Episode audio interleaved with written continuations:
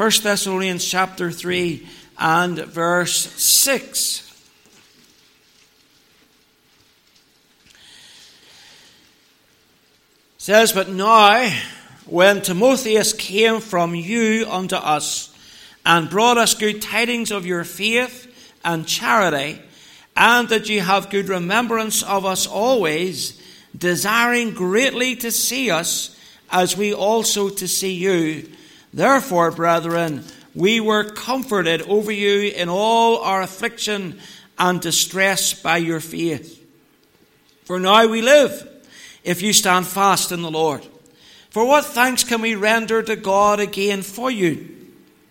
For all the joy wherewith we joy for your sakes before our God, night and day, praying exceedingly that we might see your face and might perfect that which is lacking in your faith.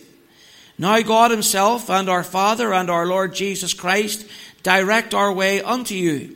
And the Lord make you to increase and abound in love one toward another and toward all men, even as we do toward you to the end he may establish your hearts unblameable in holiness before God, even our Father, at the coming of our Lord Jesus Christ with all his saints. And we trust the Lord will add his blessing to the reading of his precious word. Now, we left off our study last Wednesday evening as we considered how Paul was sending Timothy back to the Thessalonians or to the Thessalonians in order to see how they were faring spiritually and to bring him and the others in his ministry team a, report. And uh, he wants to have Timothy go there to strengthen them, to encourage them in the things of the Lord, to comfort them. And remember, Timothy was the perfect choice for this task because he had not been present at Thessalonica when the church was planted. So he had not been chased out of town as Paul and Silas had. But he was a new face in that city. He wasn't someone known to the authorities or known to the Jews, nor indeed was he even known to the church as far as uh, his physical appearance went. And so Paul, in those early verses, was explaining, the early verses of this chapter, was explaining why it was that he was sending Timothy, pointing out that he wasn't second, sending someone who was second best, but he was sending someone who was our brother and minister of God and our fellow laborer in the gospel of Christ to establish you and to comfort you concerning your faith. So he was sending uh, someone that he really trusted implicitly in terms of ministry and expected would do a, a good job in coming and ministering to the Thessalonian church and also uh, in seeing how they were doing. So what obviously takes place here then between verses 5 and verse 6, and sometimes you don't see this in Scripture, you don't get this in Scripture as you read, but between five, verses 5 and 6, there's a time gap. There has to be a time gap. Because in verses 1 to 5, he's explaining that he's sending Timothy to Thessalonica. And then in verses uh, 6 uh, onward, he's talking about Timothy's report. The report that Timothy brought back from Thessalonica. Well, it would have taken, you know, several uh, weeks for Timothy to get to Thessalonica from Athens. And then he returns from Thessalonica back to Corinth, where Paul then was. And that would have taken a few weeks. And he would have spent some time, obviously, among the Thessalonians, ministering to them and trying to encourage them and, and, uh, and teach them and just making sure they were doing okay. So there's clearly, a, you know, maybe a couple of months or more of a time gap between verses 5 and 6. So sometimes when you're reading these letters, you tend to think Paul sat down and he wrote it as one whole. But evidently, what he did here was he wrote down to verse 5 and then he put his pen down. And he waited to see what would happen. And then Timothy comes back and brings the report uh, to him. So there's a, a clear period of time between verses 5 and 6. And notice when Paul comes in verse 6, uh, or Timothy comes rather, he brings good tidings. It says, Now when Timotheus came from you unto us, and brought us good tidings of your faith and charity. And the word good tidings is just good news. In fact, this is the same word that is used for the, uh, the gospel. The gospel, of course, the word gospel means good news. And this is the only place in the New Testament where this phrase good news is used that is not in reference to the gospel itself, but is in reference to the report of Timothy coming from the Thessalonians. And so, you know, the Bible says in Proverbs 25 25, as cold waters to a thirsty soul, so is good news from a far country. And that's true, isn't it? If you have a friend, a brother in some place, and they write and you get a letter from them uh, and uh, you know they, they give a glowing report of whatever's going on. It's good news. It's like a refreshing drink. It's as cold waters to a thirsty soul. Well let's look at timothy's report to begin with in verses 6 through 8 he says but now when timotheus came from you unto us and brought us good tidings of your faith and charity and that you have good remembrance of us always, desiring greatly to see us, as we also to see you. Therefore, brethren, we were comforted or encouraged over you in all your affliction and distress by your faith. For now we live if ye stand fast in the Lord.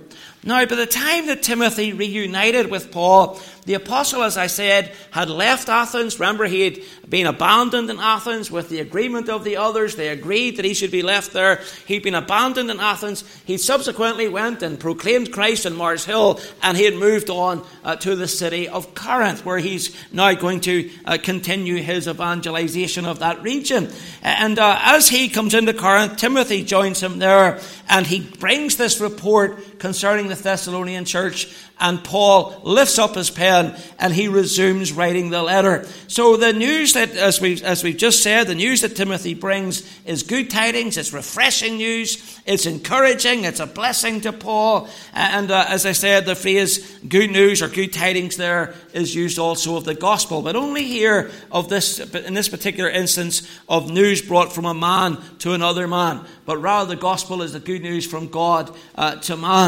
So the Thessalonians had stood firm. That was the report that Tim- Timothy brought. The uh, Thessalonians had not capitulated as a consequence of their persecution. Remember the, the wagging dog tail, uh, how that dog uh, deceives you and flatters you. And, uh, you know, the Thessalonians hadn't fallen for it.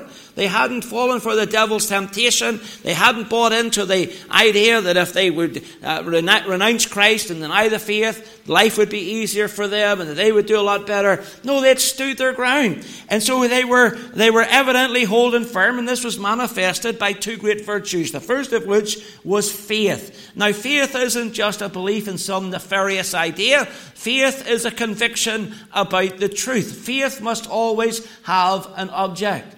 You know, if you go up to uh, Rushmere, no, not Rushmere, sorry, the High Street Mall in uh, Portadown, there's a jewellery shop there. I think it's called Faith's. And uh, when you get in, I was in there one day and I noticed you had a little card and it said, Have faith in faith. and I, I wanted to say to her, You can't have faith in faith. You have to have faith in something. you can't just have faith in faith. You have to have faith in an object. Faith must be placed in something and not in faith itself. Now, that was what I was dying to say to her, but I knew it wouldn't make any sense to her, so I didn't bother. But nevertheless, you have to have faith in a particular object. And here is the, the truth of the gospel, the truth that Paul had brought was where their faith rest, rested. And also they were manifesting love, charity. Uh, he says he brought us good tidings of your faith and charity. And of course, charity is the mark of true Christian discipleship.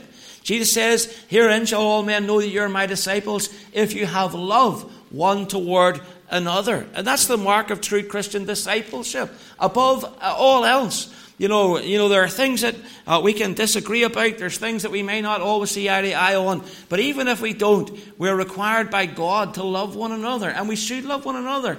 Indeed, if the Holy Spirit is ruling and reigning in our lives. So not only that, but they recalled Paul's visit, you know, with great warmth uh, and great affection. And clearly they hadn't accepted any negative rumor about him. Remember in chapter 2, he went through all of those, all those areas in which he thought perhaps his character might be attacked or his motives might be attacked. They hadn't bought into any of that either. They were still thinking positively of him. In fact, they were longing to see him, desiring greatly to see us as we also to see you. And remember, when Paul said that of the Thessalonians, he used a very interesting word, a word that means lust. He was, he was lusting to see them, and likewise they were lusting to see him. That's what the phrase desiring greatly to see us indicates. There was this passion uh, to see Paul and to uh, renew fellowship with him. And so they longed after him. Now, notice he then says in verse 7 Therefore, brethren, we were comforted over you in all our affliction and distress by your faith. And uh, again, we, we see Paul's own vulnerability here. He says, You know, we were comforted. Why would he need to be comforted? You know, why would he be, you know, the word comforted there can mean encouraged. Why did he need encouraged? Because he'd had one setback after another, one discouragement after another. He'd been arrested and imprisoned in Philippi. He had been chased out of Thessalonica. He'd been chased out of Berea. He'd been mocked in Athens. And now he comes to Corinth. And guess what? Things are also taking a turn for the worse. Look in Acts chapter 18. Acts chapter 18. And let's look at verse 11.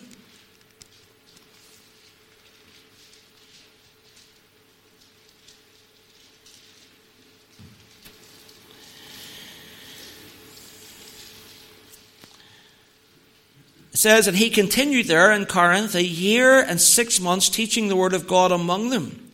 And when Gallio was the deputy of Achaia, the Jews made insurrection with one accord against Paul and brought him to the judgment seat, saying, This fellow persuadeth men to worship God contrary to the law. And when Paul was now about to open his mouth, Gallio said unto the Jews, If it were a matter of wrong or wicked lewdness, O ye Jews, reason would that I should bear with you. But if it be a question of words and names and of your law, look you to it, for I will be no judge of such matters. And he drave them from the judgment seat. Then all the Greeks took Sosthenes, the chief ruler of the synagogue, and beat him before the judgment seat, and Gallio cared for none of those things. Now, although this particular court case ends well for Paul, in that the judge dismisses any charges against them, or at least he categorizes them as a matter of Jewish religion and not a matter of secular law, and he's not prepared to deal with it. Uh, nevertheless, you, you, appreciate that Paul has been here before. He's been dragged before magistrates before. And so now, again, he finds himself on the wrong side uh, of a court case, on the wrong side of, of the law. And so, you know, if you've been, if you've already been arrested and beaten, if you've already been chased out of one town and then a second town, if you've got to another place and they mocked you, and then you find yourself in yet another city and being dragged before the law courts, let me tell you something. That's not the most encouraging place for a Christian to be. You're thinking to yourself, goodness gracious, you know, is there no end to this? He's always, he seems like he's always getting the wrong end of things. And so, you know, earlier in this chapter of Thessalonians, he had spoke about his loneliness. Uh, but here again, we see something of his vulnerability when he says that this report brought him comfort or it encouraged him. It encouraged him. And it's easy to see why he went into Corinth, as we've touched on already, in weakness and in fear and in much trembling. If you've had one bad experience and another bad experience comes your way, guess what? As soon as the second bad experience raises its ugly head, there's stress. You know, um, I went through a very stressful situation in a church one time. Very stressful to the point where there was a constant knot in my stomach, night and day. Uh, I woke up with it in the morning and went to bed with it at night. It just sat there like a tennis ball. And uh, thankfully, you know, the Lord got me through that.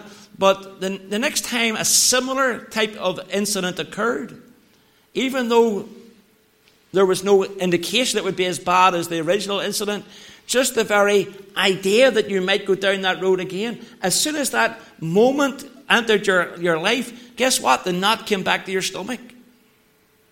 And it just was there. And immediately it came back. And you know, I think that's where Paul was. He was so disheartened. He was so discouraged. You know, he wasn't sure how things were going in Thessalonica. He hadn't been particularly successful in Berea. He hadn't got a church started in Athens. He had moved on to Corinth. Now he's being dragged before the law courts. And you can almost imagine when he's being hauled before the courts, this knot comes back in his stomach. And he says, I came to you, speaking of the Corinthians, in weakness and in fear. And in fear. We don't normally associate fear with Paul. And much trembling. So, besides the physical and the spiritual resistance he faced, he also bore the burden of the churches as a whole. Uh, in 2 Corinthians 11 28, he makes that point that he carries the burden of all the churches. Remember, he's a missionary evangelist. You know, thank the Lord, I've only got to care about one church. but he had several churches to worry about. He had lots of young Christians he was worried about and was carrying the burden of. And, uh, you know, one of those churches was this church of Thessalonica. You know, I like what Charles Swindoll says. He says, You'll recall that a wave of persecution had forced the apostle away from the Christians in Thessalonica. As he traveled to other cities, he worried about these new believers like a parent who tosses and turns in the night, concerned about his faraway children. You know, we sent our son. We didn't. We didn't send him, but he went uh, when he. I think when he was about seventeen, maybe sixteen, uh, to, on a mission trip to South Africa. Um, and we, we sent him off, off to. He had to get a flight to Zurich uh, in Switzerland and then change flights for Johannesburg. And he's just, you know, a 16 year old boy, 15, 16, 17, whatever age he was, somewhere in there. And the whole time, you know, from the moment he left our front door, we were fretting about him particularly making the flight. We knew he'd be okay with, if he connected with the missionary in Johannesburg, who was Paul Craig, accident, uh, incidentally, from uh, Killicomaine. But, uh, but we knew he'd be okay as soon as he met, met Paul. He'd be fine. But we were just concerned bet- between A and B, you know, that he was going to get there. We didn't want to wake up and find he was in Tokyo or somewhere. you're worrying about him. You're tossing, you're turning. And that's where Paul was with these churches. He was tossing and turning. He was, you know, he was concerned for them. So Timothy's report comforted him. Uh, it did more than that. It actually energized him. Look at the phrase uh, again that he uses in, in uh, chapter 3 there. He says in verse 8, For now we live if you stand fast in the Lord. He says, we're energized. Where, you know, it's, it's almost like, as I say, he's had one bad experience after another. Jailed in Philippi, chased out of Thessalonica, chased out of Berea, mocked in Athens, comes to Corinth, dragged before the courts, and he's wondering what's going on in Thessalonica. Then Timothy arrives, brings this positive report, says, guess what? These people are hanging on, their, their faith is holding, and they love one another. And he says, suddenly in that moment, I became energized because I realized that God was blessing what I was doing You know, Charles Swindoll again has a very interesting view on the Thessalonian response to their difficulties. Here's what he says When Christians lose their theological moorings and falter in the face of adversity, three damaging responses generally occur. First, they harbor resentment toward a former authority figure. It's the pastor's fault. Second, they isolate themselves from Christian friends. I'm not going to church. And finally, they begin to doubt and grow indifferent toward the biblical instruction they used to embrace. The Thessalonian Christians managed to withstand falling prey to all three responses. And Paul tells us how they did it. They refused to blame a former authority for their sufferings. In verse 6, they desired greatly to see him. They desired to maintain close ties with Paul and his associates in ministry. They longed to see Paul and Timothy as much as Paul and Timothy wanted to get together with the Thessalonians. And they maintained a firm commitment to spiritual truth in verses 7 and 8. Paul put it this way Therefore, brethren, we were comforted over you in all our affliction and distress by your faith the Thessalonians did not doubt or grow indifferent to the truth that they had received from Paul. Instead, they maintained their convictions and found, and, and found strength in them, which helped them to see, uh, helped to see them through. Because these new believers were able to endure their trials, Paul and his companions could really live. That is, they could be encouraged through their own struggles. So, in other words, when this news comes from Timothy uh, that, uh, that the Thessalonians were doing well, suddenly the fear was gone, the trembling uh, was gone, uh, the, the stress uh, was gone, the weakness was gone. He was rejuvenated. You know, it's like when you see somebody saved. If you're out soul winning and you, and you actually see somebody saved, guess what? You're encouraged to go soul winning again, aren't you? You know, if you're, if you're a fisherman and you go fishing and you catch a fish, You know, you don't just say, Well, I caught a fish, I'll go home now. You want to catch another fish. You know, I, my wife and I went on holiday years ago and we had this deal that I would fish in the morning on a particular day and she could shop in the afternoon. And she would come with me fishing and I'd go with her shopping.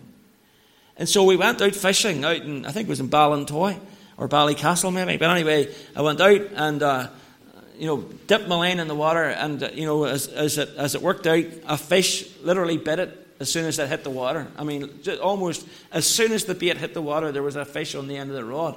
And I reeled it in, happy as can be. Hazel said, okay, let's go now. and I said, what? She says, you've got a fish, let's go shopping. And I said, no, I'm going to try and catch another fish. And she said, why would you want to catch another one? You've got one. And we had this argument. But, you know, if, it's the same in soul winning. If you catch a fish, you catch someone, if you lead someone to the Lord, you don't think, oh, well, if I lead somebody to the Lord, I'll just lead that. No, you want, to, you want to lead somebody else to the Lord. And so when Paul hears the Thessalonians are doing well, he's excited about the Corinthians. And all that weakness and fear and trembling is gone. So he says, we, we live. We can breathe easy. You know, John says this I have no greater joy uh, than to hear that my children walk in truth. You every now and then, you know, as a pastor, you get a you get a, a communication, a letter, an email from somebody you ministered to in years gone by, and they will tell you, you know, how you've impacted their life in some way. And, you know, I can tell you, as a pastor, that is so encouraging, so exciting. You know, I, while I was in England, I got a letter from a young man in, uh, who used to be at, at Bray Hill to tell me he had just finished Bible school and was going off to be a pastor.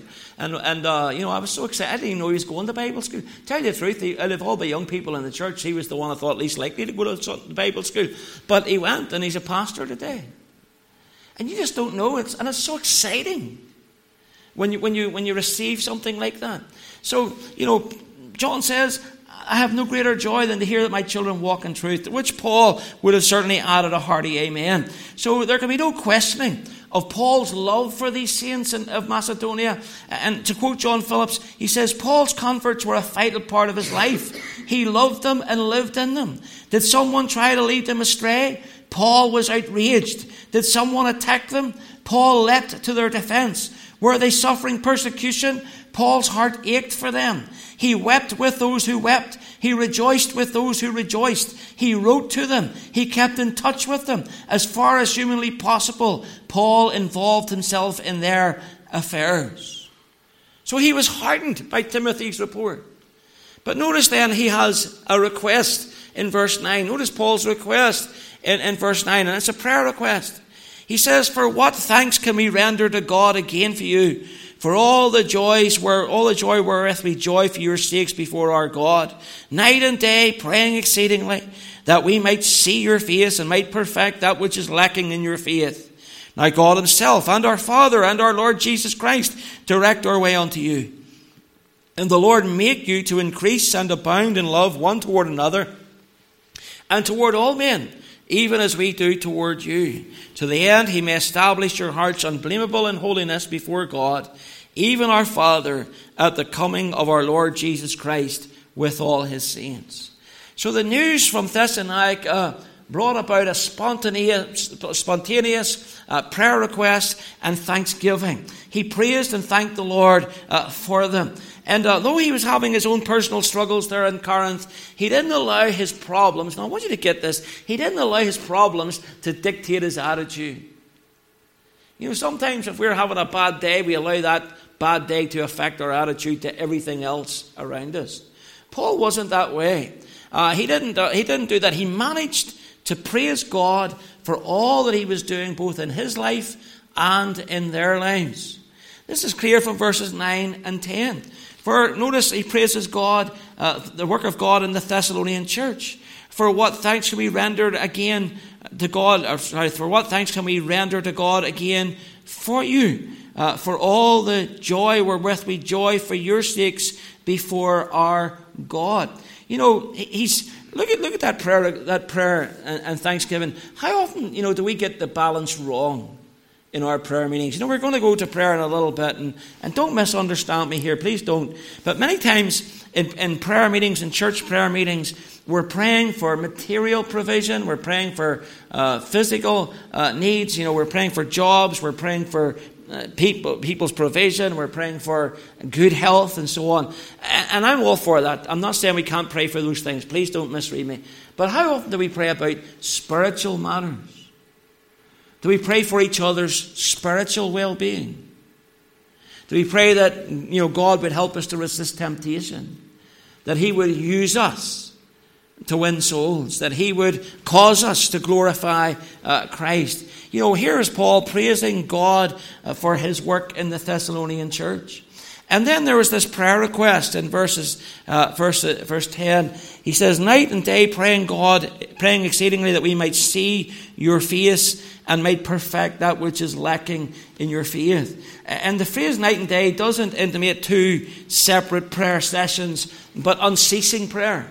He says, I'm praying more, all day long, all evening. You're on my heart and mind. I'm praying for you. Night and day, I'm praying for you. So it wasn't like he just prayed at 6 o'clock in the morning and 6 o'clock in the evening in a formal way, and that was it. No, he was, they were constantly on his heart. He was always praying for him. And uh, his prayer was that they would see each other's faces, uh, but not again that they might socialize and, you know, renew old acquaintances. But again, there's a spiritual aspect of this. He wants to make perfect, uh, that, uh, make complete, uh, that is, make complete the, the areas in which they were lacking. That uh, might perfect that which is lacking in your faith. There were some things they still needed to know. There were some things they still needed to understand. Chapter 4 and 5 is going to deal with some of those things. But, you know, Paul says, I want to, I want to see you so as I can teach you and I can make complete your instruction. I can fill in the gaps of your learning and help you understand some things. And, uh, you know, some of these things that I say he's going to address in, in this epistle and in the next epistle. But isn't that true for all of us? Isn't it true that in all of us there's gaps in our learning? You know, it doesn't matter, it doesn't matter how long you've been saved. You know, you can be saved for 50 years or more and still learn things. And find there were things you still didn't know. You know, the Bible's an unsearchable book. That's one of the things I love about it. You know, you could you can look at other books, you know, you can study Shakespeare and say, Well, I know everything there is to know. But you'll never study the Word of God and say, I know everything there is to know. You know, some people sometimes think the pastor knows everything there is to know, he doesn't. I don't. Okay, I hate to disappoint you if you had that thought, but I don't. I have to learn some things. I have to grow. Every now and then, you know, I find myself correcting things as my knowledge of the scripture increases. You know, I may have had one view in a particular scripture, and then later on I come back to it again and think, you know what? I didn't get a handle on that. I didn't understand the context there. And now I've got a better understanding of it. And that's growth. And that's for all of us. So when Paul talks about things being lacking in their faith, you know, let's not sit here and look down our noses and think, well, they were a very immature group of people. No, they were a regular church, just like we're a regular church, just like none of us knows everything. And all of us have something to learn. So he asked the Lord to open up the way to reunion with them. Now, remember, this way was hindered. He talked about it in the earlier, uh, in the earlier chapter, chapter 2. He says that Satan has hindered us. Remember, he was held back by Satan's activities. Uh, you know, the, the, the fact is the local authorities had put a bond upon Jason, not allowing him to return. And uh, Paul had been forced to depart the city. And uh, so Satan subsequently manipulated the circumstances, the conditions whereby Paul could not return. So the wicked one, if you remember the phrase, the phrase hindered, he had torn up the road. He had torn up the road back. And Paul is now asking the Lord uh, to fix that. You see, here's the thing if Satan hinders us, only God can help us. If Satan hinders us, only God can help us. And that's why, you know, even in our prayer time, we should be praying against Satan. You know, how many times have I heard, you know, how difficult it has been for our church to make inroads into this village? Well, Satan is hindering us. Let us pray that God would remove that hindrance. Because if Satan is hindering us, only God can help us. Now, Paul was not forgetful of the fact that ultimately God overrules the affairs of men. Again, the book of Proverbs, chapter 21, verse 1 The king's heart is in the hand of the Lord, as rivers of water. Uh, he turneth it whithersoever he will. In other words, God can God could change the minds of the uh, of the magistrates back in Thessalonica. He could perhaps have them lift the bond again off Jason and permit Paul to come back. There could be a change in rulership and authority that would, you know, turn things around for him. So he looked to the Lord to direct his way back to Thessalonica. That's what he asked for. Verse 11 Now God himself and our Father and our Lord Jesus Christ direct our way unto you. By the way, that's a very strong verse in favor of the deity of Christ. You know, Jehovah's Witnesses often like to point out the fact that, the, that Christ is separate from the Father, as if they're two different people, two different persons. But notice he says, Now God Himself and our Father and our Lord Jesus Christ. He's connecting Christ with the Father and both as deity. It's a very strong verse in favour of the deity of Christ. But nevertheless, I digress. He says he's praying to God the Father and the Lord Jesus Christ to direct our way back onto you. And that word direct involves the removal of hindrances, it involves making the path straight, making it level again, and allowing him to, uh, to, uh, to move across back towards Thessalonica. So neither Paul nor the Thessalonians could force that reunion. They, uh, even if they wanted to, uh, they shouldn't try and manipulate their circumstances to their own ends, but they had to look to the Lord to do it according to His will and His time. Now, here's the thing Paul never did return to Thessalonica. I want you to get this because sometimes, again, we, we tend to think that Bible characters always got their prayers answered. Paul didn't get this prayer answered. In fact, if you read, is it uh, 1 Corinthians 12, where he, uh, where he, or 2 Corinthians 12, sorry, where he talks about the thorn in the flesh? He prayed three times that the Lord would remove it. And it wasn't removed. It wasn't. So, you know, Paul didn't get all of his prayers answered. And just because we don't get all our prayers answered doesn't mean that God isn't hearing us, nor indeed that we're not, that we're not getting any of them answered. So be encouraged. You know, I love, I love the fact that this book is exposing Paul's humanity. You know, that, that he's a real flesh and blood Christian. He's not a superhero. He's not wearing a cape and a mask. He's not flying over the houses of Corinth. He's a regular Christian doing what regular Christians should be doing, reaching out to the lost.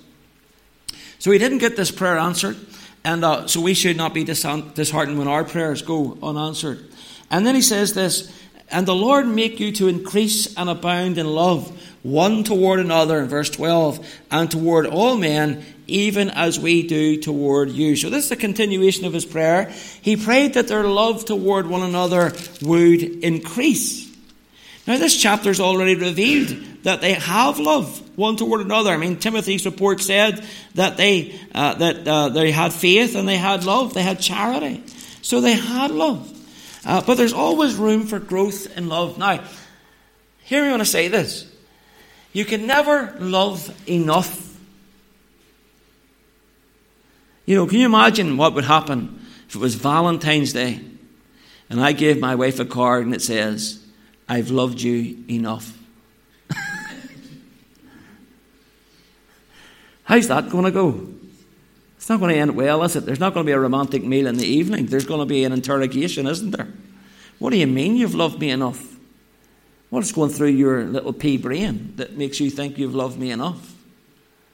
You can't love somebody enough, but you can love them more and more. And we have to develop that love as a congregation. You know, as you look around and see the people that are gathered here, both tonight, tonight, and on Sundays, We've got to learn to love one another and really love one another. That's what makes a good church a great church. You see, we can have all our ducks in the row doctrinally. We can cross all our T's and dot all our I's and say, yeah, we know we're absolutely right. But you know what? If we don't love, love uh, one another, it means nothing. We've got to love one another. We should love, uh, we should love the church because Christ loved the church, and we should love the church as Christ loved the church. Look at Ephesians chapter 5. Ephesians chapter 5, verse 25.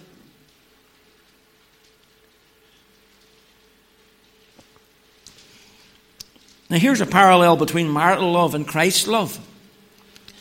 It says, Husbands, love your wives, even as Christ also loved the church and gave himself for it.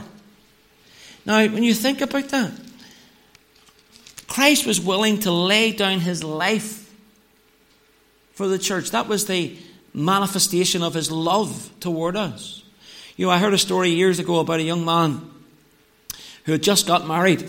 And, uh, you know, he was really besotted with his wife. You know, you know, he's in the first flush of his married life, and uh, he's besotted with her. He just, he just is worshipping the ground she walks on. And uh, he gets, he gets, what's that face for? Anyway, he, he uh, my wife just gave me like a, a roll of the eyeballs. I don't know what was going on there. Maybe indigestion or something. I don't know. But anyway, uh, but the, the, he, was, he, he was in I'm not even going to look that way. He was in a, the first flush of love. And, uh, you know, he goes to his pastor and he says, Pastor, I've got a problem. And he's, the pastor says, Well, what's your problem? He says, It's my wife. He says, What's wrong with your wife? He says, There's nothing wrong with my wife. He says, It's just I think I love her too much. And the pastor says, You love her too much? What do you mean? He says, he says, I just can't stop thinking about her. He says, every day I'm thinking about her. When I'm not with her, I want to be with her. And when I'm with her, I'm just so happy and I, and, and I just feel like I love her too much. And the pastor says, Well, have you died for her yet? He says, Well, no, obviously not. He says, And you haven't loved her enough. Because husbands are to love their wives as Christ loved the church and gave himself for it. He says, Now go away and love her some more. Now, that was great advice. That was great pastoral advice. But you know what? Even if we love each other now, we're to love each other more. We're to grow and increase in love. You know, it's interesting that we're to love one another. That's what the Bible says here uh, in, uh, in, in uh, 1 Thessalonians, there in chapter 3 and verse uh, 12. And the Lord make you to increase and abound in love one toward another. You know, there's 32 one another statements in the New Testament, but by far the exhortation to love one another is the one that gets the most references and has the greatest frequency uh, than any of the other one another statements in Scripture. Now, in view of this exhortation to the Thessalonians, Warren Wiersbe says this Times of suffering, now remember, they were suffering, they were being persecuted. He says, Times of suffering can be times of selfishness. Persecuted people often become very self centered and demanding. Now, you say, well, I, I, don't really get that. Just think back a couple of years ago at the start of the pandemic. Do you remember the big rush for roll? Huh? I mean, as soon as there was word that we were going into lockdown, suddenly roll became a prime commodity, more valuable than wheat or oil or anything else. And people were dashing to the shops. And they were, you know, they were, I've seen them, you've probably seen them too, coming out of the supermarkets with trolley loads of toilet roll. And, and you're like, what are you going to do with all that stuff? You know, I have a friend, he bought 165 toilet rolls. 165 toilet rolls. And you know, I remember being in, in, a shop one night, there was a, there was a run on nappies during the pandemic, and Hazel and I were in a, in a Tesco, I think it was, and there was a, a pile of nappies that just came out into the into the shop, and an announcement came out that they were going, you know, cheap or whatever. I'm not kidding you. The announcement was hardly the woman hardly made the announcement; they were gone. One lady got them all. She piled them all into her trolley. I mean, this lady was about 90 years old. She, she piled them all into her trolley. This, these nappies for a newborn. And she looked at us and she says, it's for, my, it's for my daughter. It's not for me, it's for my daughter. It's like she was excusing the fact that she was taking every nappy in the shop. No thought for anybody else. No concern. It's all about me. And that's how it is sometimes during persecution. I've got to look after me. It doesn't. If you starve, that's your problem. If you don't have toilet roll, that's your problem. You don't have nappies for your baby, that's your problem. I've got all these things. So uh, here's what Wiersbe says: times of suffering can bring times of selfishness. So it does. Persecuted people often are very self-centered and demanding. What life does to us depends on what life finds in us. And nothing reveals the true inner man like the furnace of affliction. Some people build walls in times of trial and shut themselves off. Others build bridges and draw closer to the Lord and to his people. And that's what the Thessalonians did. They drew closer to each other. And notice then the prayer, the prayer continues. Verse 13 To the end he may establish your hearts unblameable in holiness before God. Now, this is the holiness that comes from God. At salvation, we're partakers of the divine nature. And in particular, we're partakers of God's holiness. We are saints. We're made saints. The word means holy ones, sanctified ones, literally. We're sanctified. Now, there's a progressive element to our holiness. And there, you know, there has to be a practical response to that truth that we are holy. Therefore, as we grow in sanctification, as we increase in holiness, uh, we, should, uh, we should seek to do so every bit as much as we do in love. There's never a point where you say, Well, I've, I've now reached a point of sanctification whereby I don't need to grow anymore. No, Paul again is, is praying that they would continue on in this. And there's an eternal aspect to holiness. There's coming a day when, we'll be, when we will be perfectly sanctified, when there will be no sin in any of us. You know, I wonder sometimes, as I thought about that, you know, there's some Christians you probably won't recognize in glory because there's no sin in any, there'll be no sin in any of us. You only knew them whenever they were rascals. when they were up to mischief on earth. You know, they say, I can't believe it's you. But there's this eternal aspect. There's coming a day we'll be perfectly sanctified. And that's what Paul is driving at here. He says, To the end he may establish your hearts unblameable in holiness before God, even our Father, at the coming of our Lord Jesus Christ with all his saints. He's looking forward to that, that day now when uh, practical sanctification gives way to perfect sanctification, and perfect sanctification becomes a reality, and that only happens at the coming of the Lord. Now, once again, this book, as the previous, uh, as the previous chapters, this chapter closes out uh, with reference to end time truth. To that end, that you may establish your hearts unblameable in holiness before God, even our Father, at the coming of our Lord Jesus Christ with all his saints. Now, this verse literally reads, To the end that he may establish your hearts unblameable in holiness before God, even our Father, in the presence of our Lord Jesus Christ with all his saints. You see, uh, the word coming there is the word parousia, it means presence. So he's talking about the presence of the Lord, and it's important that we understand this, especially in the light of that final phrase, which troubles so many, because here perfect holiness is viewed as being realized when the Lord comes with all his saints. Now, in premillennial theology, this presents a difficulty. Hear me out here.